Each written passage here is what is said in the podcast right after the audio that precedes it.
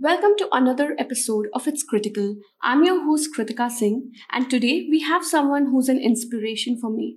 The passion and love he has for the animals and the environment reflects in everything he does. His life's mission is to help make the world a better place by creating food that is good for people and for the planet. He's been in the food service industry from age 15 and has worked in the entire ecosystem of the industry to now owning up a restaurant. He was the man behind USA's first all-vegan full-service campus cafeteria at the University of North Texas. In his career, he was associated with the Humane Society of the United States Farm Animal Protection Team. And while this podcast was recorded, he was also the director of culinary programs and partnerships for Hungry Planet. Currently, he, with his wife Sondra, have founded a company called Nutrix Taco Shop in Texas. Let's hear more about his journey as we progress in the show. Please welcome Mr. Ken Botts.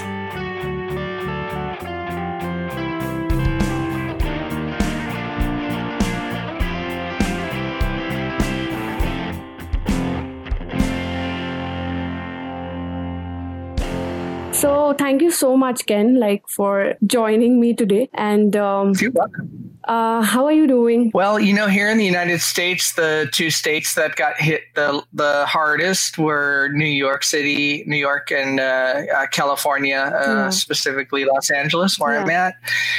And things haven't returned to normal yet, and that's been complicated, of course, by the protests that you might have heard about happening here. And so there's a lot going on. I think folks are just frustrated for so many reasons. But right now, the protests are dominating the news. Yeah. I think that the COVID is probably obviously still an issue. It wasn't completely under control before the protests started. But there's light at the end of the tunnel. And it looks like the protests are calming down, and hopefully soon, in the next month or two, we'll be back to normal life. Definitely. And I just wish that, everybody around that area, and especially in the U.S. at this moment, are safe. And having said that, I think for how long have the lockdown in your area been? And are you still at home, and it's the physical distancing is still going on there? Yes, the physical distancing is still going on. I think people are a little more comfortable with not using the face mask. I see some do, some don't. But, I think at this point, it's probably a respect thing for your neighbors. If you wear a face mask, you're being respectful. Working from home has been part of my life for the last 15 years. Of course, I travel quite a bit in many of the roles that I've had over the last decade. And so being home has really created an opportunity for me to connect and reach out to new friends and expand my network and really reach out to know other people. Exactly how you and I met, right? On LinkedIn. And so I think that everything happens for a reason, and I've made the best of this time, and I've enjoyed it. The exact thing that was coming in my mind was how you and I connected over LinkedIn, because I think that's one of those productive things that I think I've done during this lockdown. And having to talk about being at home, since you've been in the food service industry for so long, Ken, do you like cooking? Yes, thank you. I love cooking. I've been in food service since I was 15 years old, and that's been my job. But I actually enjoy cooking at home. Especially being someone who follows a plant-based diet, it's often easier to eat at home than to eat out. And you have control over the type of food that you get, the portions that you provide, and the nutritional value. If anything, this week I'm blessed to have one of my granddaughters with me and my wife Sondra, and so I'm I'm passing on the tradition and the love for cooking. My son cooks, and so I'm teaching my my granddaughter how to prepare delicious meals. So it's been really great. Wow. Yeah, we have an opportunity in our not only in our immediate families, but you know, in my career, to introduce people to how easy it is to eat delicious food. And you know, in our case, and of course, the topic of what we'll be talking about today, that includes plant-based meals. And yeah, she's excited. So this week we're going to a little family get together this weekend, and so I'm teaching her how to make vegan cheese. Wow! So she's super excited. Like, I think if whenever you are putting the recipe online somewhere, I would definitely want to look at how you prepare vegan cheese. Okay, yeah, for sure. And talking about vegan food or plant-based diet, Ken, like, you had a long career where you spent a lot of time at the University of North Texas. And there was a point where you started something which was very unusual, very different, and which was, I think, a breakthrough in terms of cafeterias. And it was that you started a whole vegan cafeteria in the university campus. And how did that idea happen to you, Ken? And when you eventually reached that point, how was the response? Sure. It was a great project, and one that, you know, kind of redefined the direction of my career. I've been vegetarian since I was 18 years old. And so it was my passion project, I guess you could say. But it wasn't my idea, really. It was the idea of the students at the University of North Texas, where I was working. And you know, I've been following these trends for plant-based foods for decades, probably for about 30 plus years. And for the most part, the demand for plant-based foods really came from the vegan and vegetarian community, and the response from institutional food service providers like universities was that they were creating this food for that particular demographic. But in 2009, 2010, that demand started shifting, and we were starting to hear words like flexitarian, pescatarian. And what that said to me was that students, people in general, consumers, were really starting to widen their desire to put more plant-based foods on their plate. And so the students are very vocal in most universities. And so we had a lot of students asking for this. We had a underperforming cafeteria that we were actually considering closing. There's 5 cafeterias on that campus. And so we said to ourselves, well, let's try something new. Let's create an all vegan dining hall and see what happens. So it took us about 3 months. We transformed the interior of the dining hall, and we hired an amazing chef, Wanda White, and she is not a vegan chef, didn't know anything about vegan cooking, but together with a lot of cookbooks, we were able to put together a menu. And when we launched the dining hall in the fall of 2010, we thought it was going to fail because we didn't know, but the exact opposite happened. Within the first 3 weeks, the transactions in that cafeteria skyrocketed 3 times over what they were originally at. And then that continued to grow exponentially year over year. To this day, it's doing quite well. So, and it grabbed a lot of attention from the media and around the world. I remember receiving phone calls from food service directors at universities in Germany and Australia. So that kind of said to me that we did the right thing at the right time. We were ahead of the curve, but it really signaled to the rest of the industry that the consumers are ready for this type of food on the plate. And having said that, I think that there were 30 more universities across US who adopted that in their cafeteria, and especially for the students who were coming into those universities. So how did it make you feel when you see that, you know, at least on a country level, there were 30 more institutes who were following your footstep and what you had started at one of these universities? Yeah, the transition into my work with the Humane Society was exciting because one of the when we opened up the vegan dining hall, the Humane Society had reached out to me and asked if I would volunteer to help them introduce plant-based cuisine to other universities. And so by the time I became a full-time employee of the Humane Society of the United States, we were already moving forward with introducing that type of cuisine to other universities. And so, it was the signal, you know, when one person does it and it works, then the rest of the folks want to pursue that same success. Mm. And so the first university that I actually worked with once I joined the Humane Society was Harvard, known around the world. And they wanted to lead the charge, if you will, on plant-based cuisine. And they wanted to put more of plants on the plate. And so I worked with the very talented chef there, Martin Breslin. And we put together a 2-day culinary training program.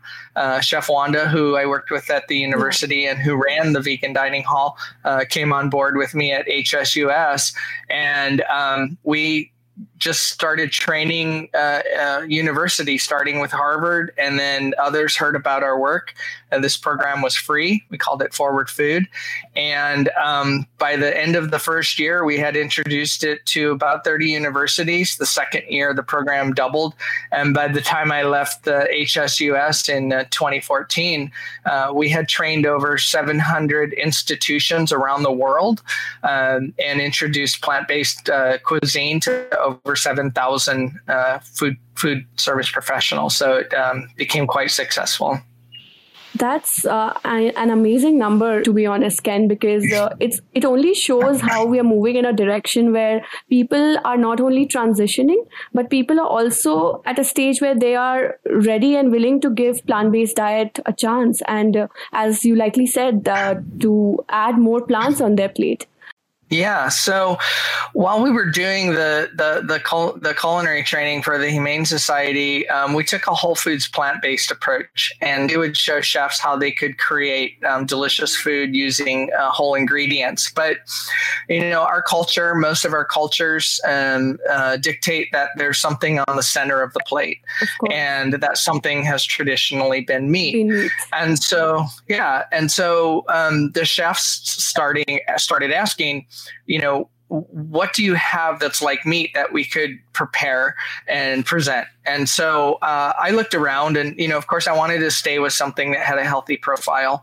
And so I found this company, Hungry Planet. And what I liked about them and what attracted me to go to work with them was that they created a product that was not only healthy, but it tasted great. And it wasn't just burgers. I mean, who just eats hamburgers every day? So they actually only worked with food service. And so they did ground type products like ground chicken, ground pork, ground beef, and some other ingredients that were a healthy profile, very clean labeled and super lean. So just like an animal meat product, this Hungry Planet plant-based meat actually is a one-to-one substitution for animal meat. So as a chef or a dietitian, I don't have to change anything in that recipe. If I just want to make a chicken-based dish, I can swap the animal chicken for the Hungry Planet plant-based chicken and cook it and serve it. So it made it easy. And so we would bring Hungry Planet out to our culinary trainings at the Humane Society and have them demonstrate their product. And the chefs really liked it. So that's really what helped me get introduced to Hungry Planet and ultimately go to work with them. I must say that, you know, this is a big initiative, and especially for someone like you who has this responsibility of making sure that they introduce the right kind of plant-based food to other university, at least at that point, what you were doing. And especially when you bring someone like Hungry Planet, the main question then becomes how did the university respond to something like that? And how open were they to look at a meat alternative like Hungry Planet? Yeah, you know, meat alternatives have been around for decades. And of course, they aren't as good as the ones that we have now.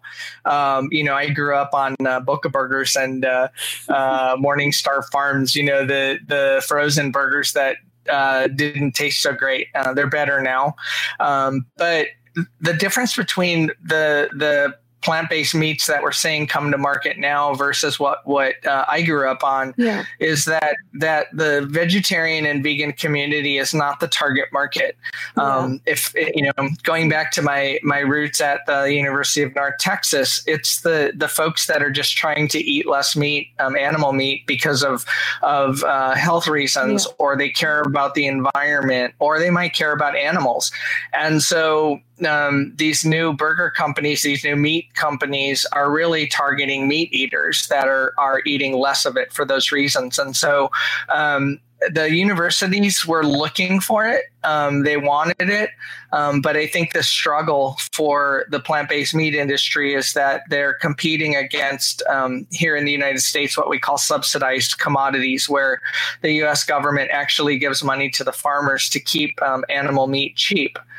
Inexpensive, whereas the plant-based meats, their ingredients are more expensive. And so the universities kind of struggle with the price point. So they're getting creative on how they put that on the menu.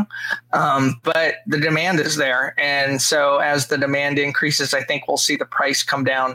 But universities, hospitals, everybody's trying to put that on the plate. That's an interesting take because, half of the time when we think about plant-based meat, and at least even here in India, when I talk to my friends about plant-based meat, the first question they ask me is, why would I take plant-based alternative when there are at the same price? So what is it like when we compare how meat is being prepared and how meat is being processed and the kind of energy, water and resources that it consumes to give you, say, beef. And for that matter, when you, on the other hand, see a plant-based alternative or a Hungry Planet meat, how much of a difference it is in terms of the impact it has on the environment? Yeah, the impact is huge. And I think that's one of the biggest drivers that I've experienced over the years that why people are switching to plant-based meat. The impact of factory farming, farm-raised animals in the way that we do it now, which is about 99%, 95%, I've heard different numbers of how animals are raised. Yeah. Impacts the environment in such a negative way. For example, with water, it takes 2,500 plus gallons of water to produce 1 pound of beef. And I live in a state here in California where water is scarce, and we're one of the largest beef providers in the country. And so, it's important to be concerned about that. And then there's the gases that are given off by that industry, not just in the animals being raised, but the food, the soy crops, the wheat crops that are used to feed those animals. So when you calculate that, the impact of animal agriculture on the environment is larger in scale than that of the entire transportation industry, cars, trains, planes. And these are World Health Organization numbers that we're working with. And so, while the animal meat industry is going to, try to figure out a way to spin those numbers to where it looks good for them, the reality is that it's not good for our environment. And then there's the land use as well. So, that's the main driver behind why people are swapping to the plant-based meats. When you drill down and look at the cost of these meats, the price parity is higher. And so when I'm working with plant-based meats and trying to introduce those to an institution, I kind of equate it to the premium meats, like a grass-fed, here in the United States, grass-fed beef is a big deal. It's more expensive. It's a premium product. And so is plant-based meat. And the price point's not that much different than a premium animal meat product. So, that's kind of the marketing behind what we do now with the plant-based meats.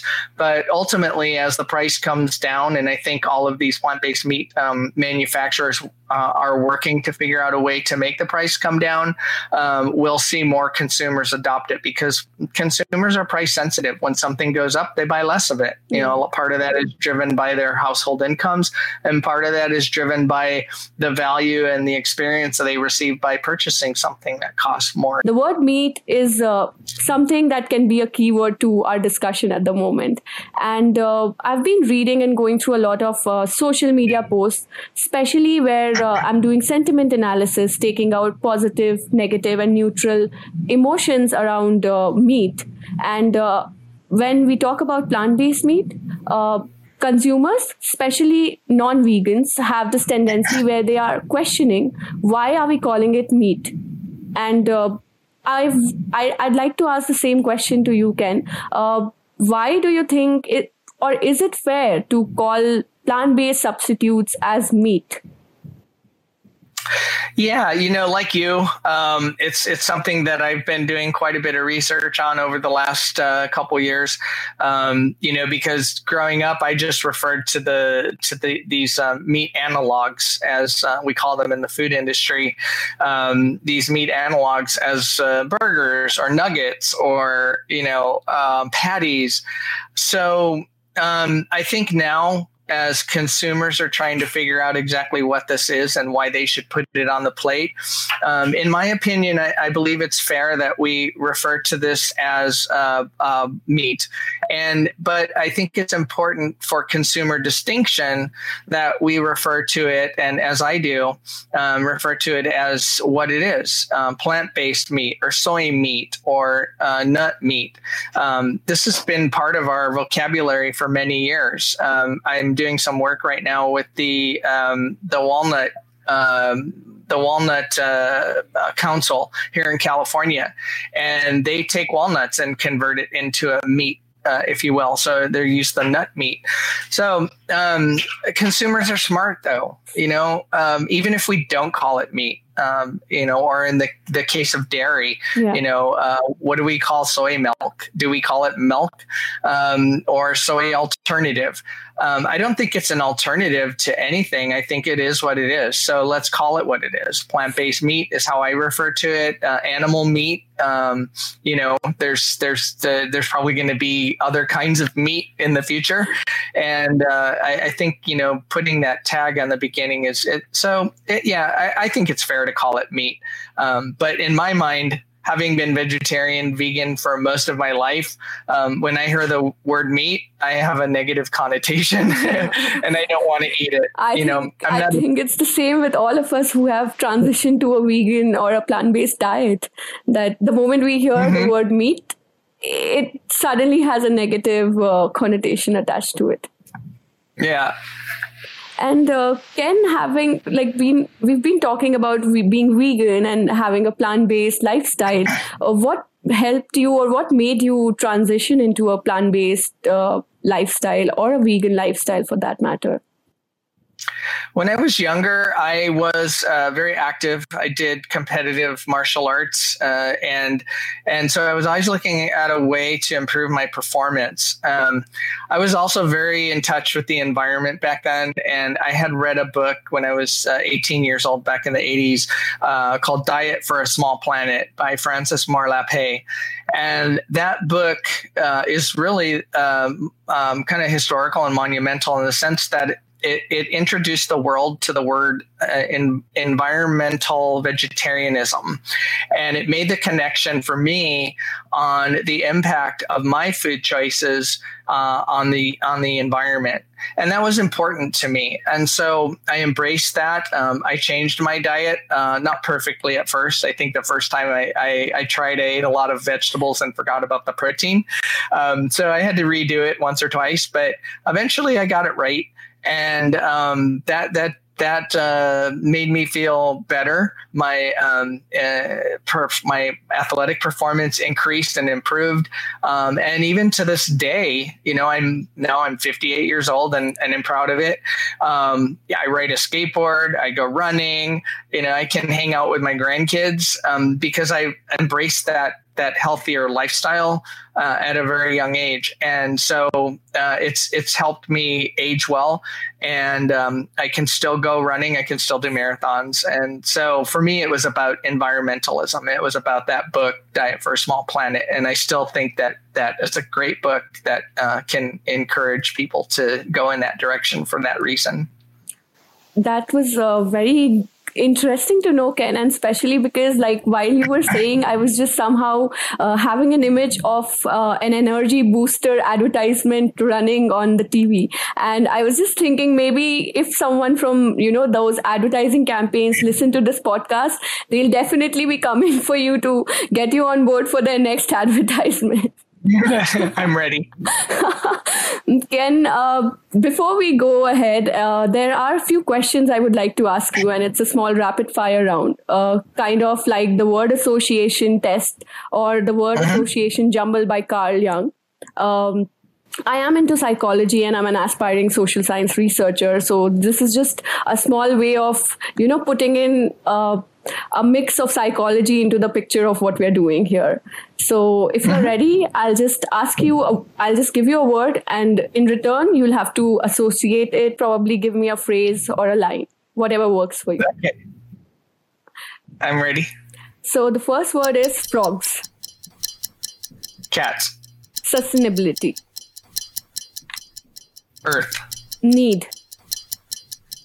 What was it? Need. Need. Happiness. Meat. Food. Desire. Love. Money. Rich. Want. Want? Yes. Desire. All right, Ken. And now the last one, Ken. Ken. Love. That was nice. I know I used a couple of them twice, but yeah.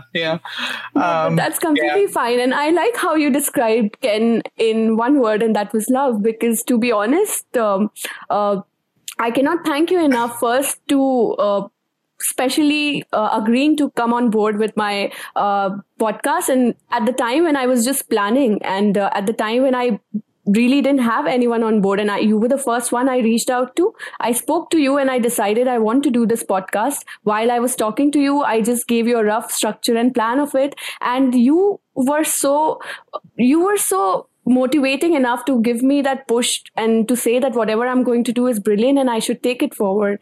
And thank you so much for everything that you've done for me here, and for also coming on board, Ken. If not for you, I don't think I would be here today sitting and having a discussion with you and doing this podcast with all the other guests I'm going to. Oh, that brings joy to my heart. You know, I remember back about a year and a half ago, two and a half years ago now, I spoke at a conference in Germany to 60 NGOs from around the world. And in my presentation, you know, I felt a sense of responsibility to create a call of action. And that call of action was for us to all continue to go big. But as the older generation gets older, we have to help the seeds grow that we planted in our lives. And so it's almost a responsibility I hold highly, that we have to pass that torch and encourage the next generation to continue the work that we've done, so it doesn't go away, and that we can have the impact that we want to have. And so I appreciate the opportunity to help you make that leap into podcasting, and I can't wait to see what you do with this new opportunity that's in front of you. I think you're going to do an awesome job. Thank you so much. I genuinely mean it. Thank you so much. And you're welcome. Moving ahead, Ken, there are just a couple of more questions. And the next one is about a recent article that was there in the New York Times.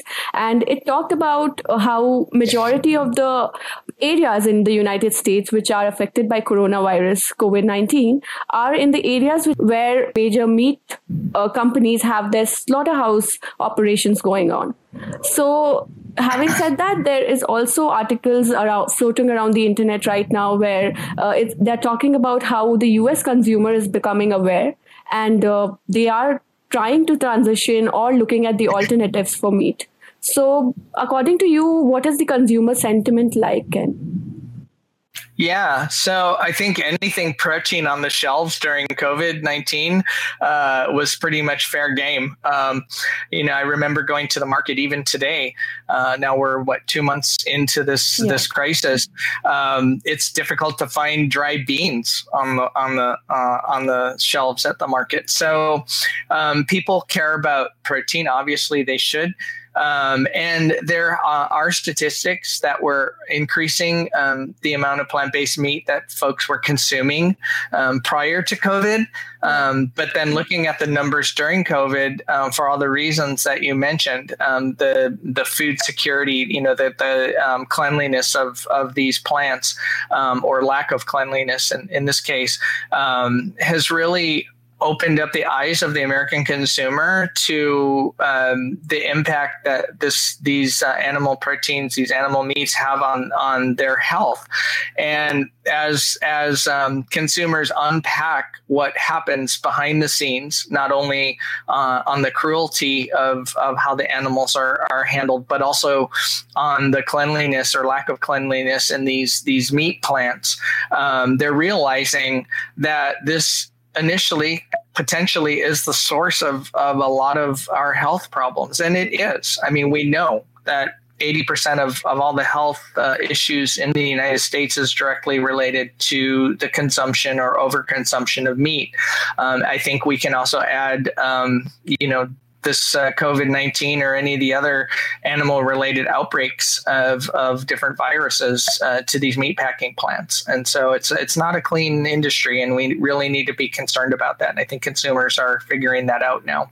And honestly, Ken, at the same time, like you said, that it is not just COVID-19. To be honest, I was recently reading about how the African swine flu is also creating a kind of a pandemic impact at the moment, but we are sadly at this moment ignoring that fact. And swine flu is also one of those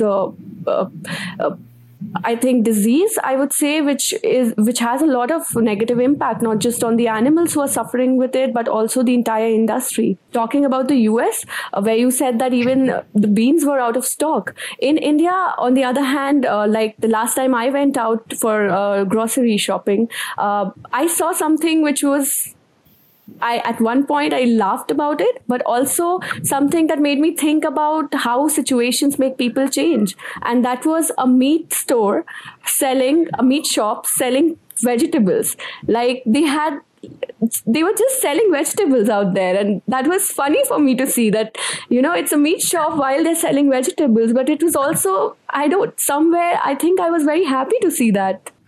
Yeah, and you're probably familiar with a couple of different independent companies, storefronts that have started in the United States that actually are look like butcher shops, delis, but they slice plant-based meats. So I think that there's going to come a day where, vegetables might be a little more prominent at the meat counter. And I would love to. I'm waiting for that day, because I then wouldn't have to go around searching for a place where I can actually eat peacefully without thinking, oh my God, am I going to get meat on my plate, or is it actually going to be plant?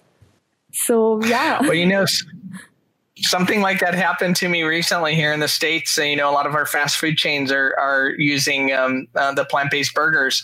And I went to one of the burger chains to get a plant-based burger. And I always take my burger apart. And I opened it up, and it was real meat. So, I guess that's a testament to how real this meat is starting to look now.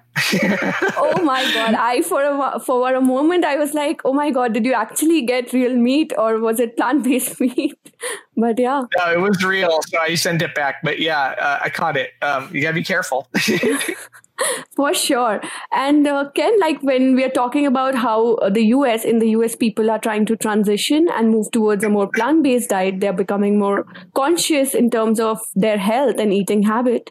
On the other hand, in India especially, people are becoming more inclined towards Western style of eating. Sure, there is a part of the country where people are actually looking at being more fit, looking at better food habits, and but at the same time, there are people who are majorly consuming meat-based diet. So how do you think a company like Hungry Planet can actually come on board and then probably launch in India? Yeah, from a timing standpoint, the timing is probably right because as you know, and this is happening around the world in Singapore, in the UK and Canada, Mexico, you know, as we've been effective here in the United States with the impact that we've had on encouraging institutions to use less animal meat, they're looking for other markets. And so they're looking at India, they're looking at China, they're looking at other markets to expand and sell American meat.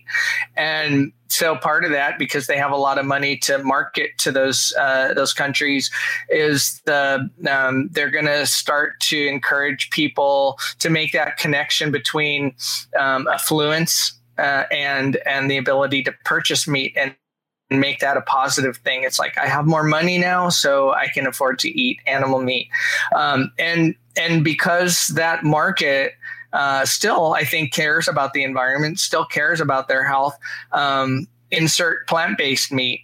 So as that demand by the consumer increases for more meat on the plate, plant-based meat just becomes an option for them to encourage them to eat healthier. So it's going to be a different dynamic, I think, than in the past where the meat industries have been successful in encouraging the Western diet in these cultures. It's a dangerous diet. And, you know, the disease that's associated with it, heart disease, stroke, type 2 diabetes, obesity, it's not a joke. And so I think there's a lot of NGOs out there globally I know of that are already starting to have the conversation with consumers that, you know, this is not a good way to eat. True. And Ken, now coming to India, there's another factor which I think will play a big role in terms of whichever company is planning to introduce plant-based meat in India. Majority of the people, more than 70% of the population in India, resides in the rural areas. So in that case, how do you see, and these, mind you, these people are some of them especially eat meat only once a week. And in that case, in India, especially where dairy is even more prominent than meat, how do you see these companies then eventually planning to eventually reach out to people in these areas? Or are they even looking at, to be honest, in the first place, at least at this moment? Yeah, you know, that's... As I've learned more about the plant-based meat space in joining Hungry Planet, a lot of the plant-based meat companies have a philanthropic arm of what they do because they do truly want to help make the world a better place. And so in the case of Hungry Planet, they actually subsidize or pay for the meat to go into like our K through 12 schools. So they don't make a profit from that. And so certainly I think that companies, as if that's what they truly want to do and they truly want to have an impact on the planet, they're going to have to look at that population and figure out a way to get the product to those people, because in a lot of countries, that's the largest portion of the population. You're not going to have that impact if you just work with the affluent markets, you know, the affluent markets and the affluent consumers. So, you know, I think that then lends itself to, you know, a plant-based meat in the diet versus a whole foods plant-based diet, which is more affordable. You know, I'm not a large consumer of plant-based meats. I eat them from time to time, but for the most part, my diet is much like you probably eat with, you know, I think I shared with you my favorite Indian dish is chana masala. I could eat that every day, breakfast, lunch, and dinner. And it cost me pennies to make versus putting a plant-based burger between two pieces of bread which might cost me $3 or $4. Nutritionally, I'm better off with the chickpeas. Convenience wise, yeah, it's easy to throw a burger on the grill. So I think ultimately that's going to be dictated by the consumers. But now moving on from Hungry Planet, I think Ken, as we speak, it's your last week in Hungry Planet, and by the time the podcast will be out, you'll be doing something new and something more exciting. And having to know a bit about your work, what's it like for you in the future from here? Yeah. So, I've always been in restaurants. I love the restaurant industry.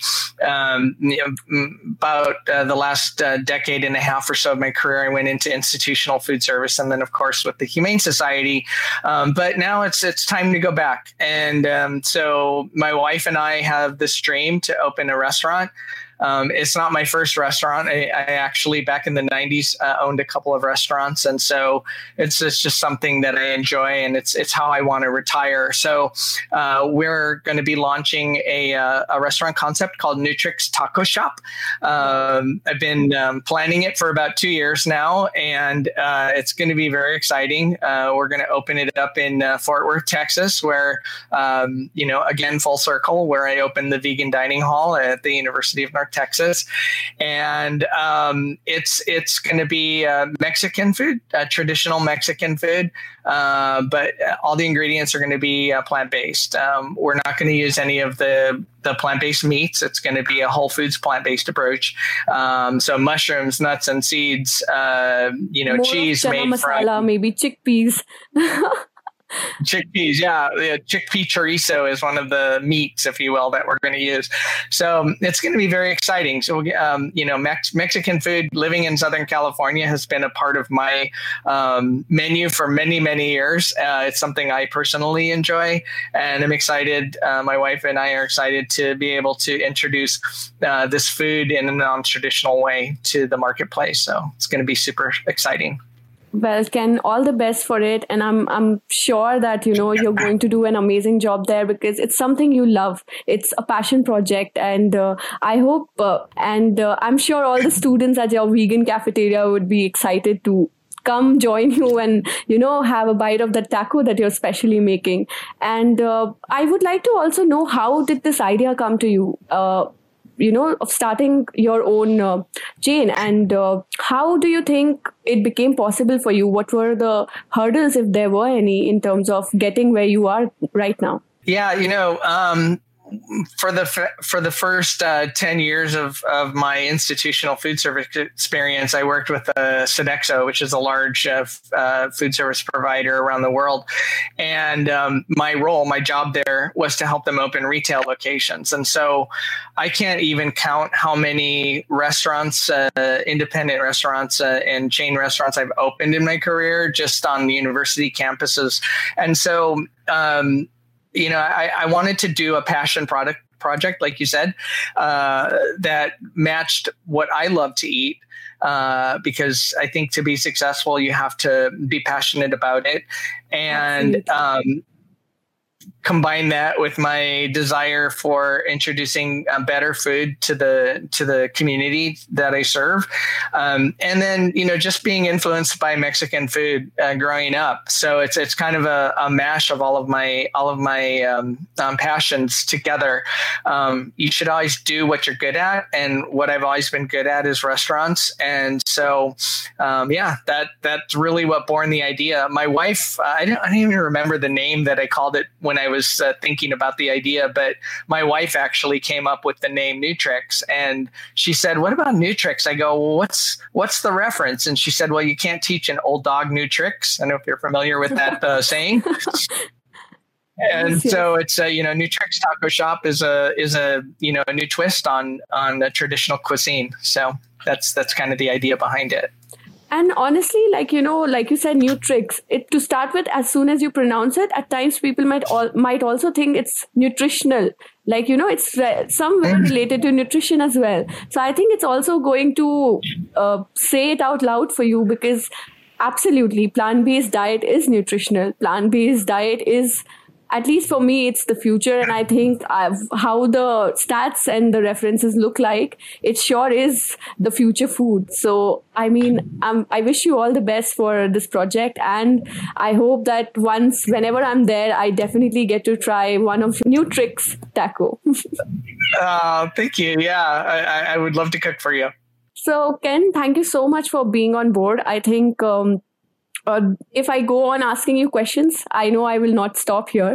But we've covered a lot of things around the plant-based diet, about how consumers are shifting towards a more environment-friendly or health-conscious diet, especially plant-based diet. And at the same time, we also talked about that slight issue that you also thought of, which is protein. And in the future, hopefully, I'll have someone from the diet section or the nutrition side who will talk about protein, so that we can also help our listeners to understand how that happened. But as one last question, were you able to solve your protein doubts that you had back then? Yeah, I think of some research that I read about protein and consumers. Most people get too much protein, if that's such a thing. And so, what we should really be concerned about is how much fiber are we getting, right? Because there's no fiber in the animal protein. So I think that's the bigger issue. But, as far as protein is concerned, I look at this plate of food that I'm eating. Broccoli has protein, beans have protein, rice has protein. If I calculate how much protein I'm getting in a plate of food that I would eat, I'm getting more than I need. So that's never really been a concern of mine. I'm healthy, I'm fit, I'm strong. And, protein, it's there if you really plan your food correctly. It's abundant in our diets, no matter where we are. And, we just need to change the way we think about how we get that protein. Thank you so much for sharing your insights and your experiences with us, Ken. And I'm sure my listeners would have got a lot of interesting facts and also things to go back and look about, whether it's plant-based diet, whether it's protein, or whether it's about Nutrix Taco. I think I'll have to edit this and pronounce it again. But thank you so much for being on board, Ken. And it was a great experience talking to you. It was a pleasure speaking with you too. And thank you for all you're doing and all you're going to do. You're going to be doing some amazing work. Thank you so much, Ken. Thank you for listening, guys. If you'd like to know more about Ken, you can either go to his LinkedIn profile and connect with him. The LinkedIn description is in the description box below, and it will also be there on the article that we are going to put on www.itskritikal.com. To follow him on Instagram, you can go and follow @KenBotts. It's Ken Botts. And to follow Nutrix Taco Shop on Instagram, you can visit the handle @NEWTRICKSTACOS. It's @ Nutrix Tacos. You can also visit www.nutrixtacoshop.com, which is www.NEWTRICKSTACOSHOP.com. You can visit all these links also in the article that we are going to write. And to know more about It's Critical, you can either visit our website or you can also visit our social media handles to keep updated. Our social media handle on Instagram is @ITSKRITIKALPODCAST. And on Twitter, it's @ITSKRITIKALPOD. For any queries or any feedback that you may have, you can write to me at ITSKRITIKAL@gmail.com. And if you'd like to become a Patreon, the link is again in the description below. Happy listening!